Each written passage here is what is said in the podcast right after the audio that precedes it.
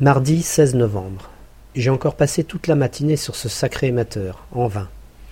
Après le repas, je suis descendu sur la plage avec Yvan, le technicien que je relève, afin de me changer les idées.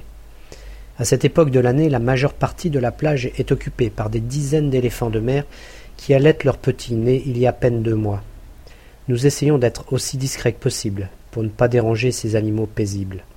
Cependant, nous ne pouvons nous empêcher de gratouiller le ventre des jeunes nés il y a un an et qui rechignent encore à quitter leur mère, bien qu'ils aient été sevrés depuis longtemps. Nous avons quitté la plage en fin d'après-midi, non sans quelques regrets. Après le repas du soir, nous avons assisté à un diaporama présenté par les scientifiques, qui nous explique ce qu'on peut faire ou pas au milieu de cette vie sauvage. Mercredi 17 novembre. Nous avons finalement identifié la panne sur l'émetteur et réussi à le faire fonctionner. J'avais bien mérité une petite pause, et donc je suis allé en salle de musculation pour me changer les idées. J'ai les muscles raides et endoloris, car je ne me suis plus entraîné depuis que j'ai quitté la France. Demain, l'Albatros, le croiseur de la Marine nationale, va mouiller devant la base dans la baie du Marin. Cela fait déjà plusieurs mois qu'il patrouille dans les eaux territoriales françaises à la recherche des bateaux de pêche pirates qui infestent les environs de l'archipel. Il tente de les arraisonner et de les prendre en flagrant délit de pêche, et plus particulièrement de la pêche à la légine, un poisson rare et très apprécié, surtout des Japonais, pour sa chair tendre. Jeudi 18 novembre. Quand je me suis levé ce matin, l'Albatros était déjà à l'ancre dans la baie du Marin. Les membres de l'équipage sont descendus à terre à tour de rôle pour passer à la station radio afin de téléphoner à leurs familles qu'ils n'ont pas vues depuis de nombreuses semaines.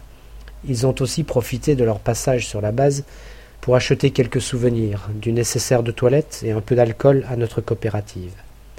Le navire a finalement levé l'ancre dans la soirée. Vendredi 19 novembre.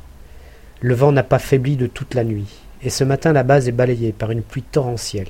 Quelle sale matinée. La caractéristique principale du climat de cette île est que vous pouvez voir défiler en une journée les quatre saisons de l'année. En effet, juste après dîner, l'été était de retour. Le vent est soudainement tombé, et une douce brise a dispersé les derniers nuages qui essayaient désespérément de s'accrocher sur les plus hauts sommets de l'île. La température a augmenté aussi soudainement, et j'ai donc abandonné le tapis de course pour aller courir à l'extérieur. Samedi 20 novembre. Il n'y avait pas un souffle de vent aujourd'hui, et la température a continué à s'élever jusqu'en fin d'après-midi. Je n'ai malheureusement pas pu profiter de ce temps si clément car j'étais surchargé de travail.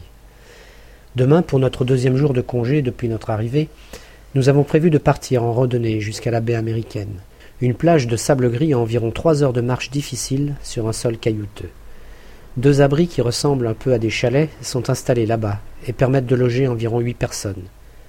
Nous prévoyons de rentrer à la base avant la tombée de la nuit, et bien sûr si le beau temps se maintient.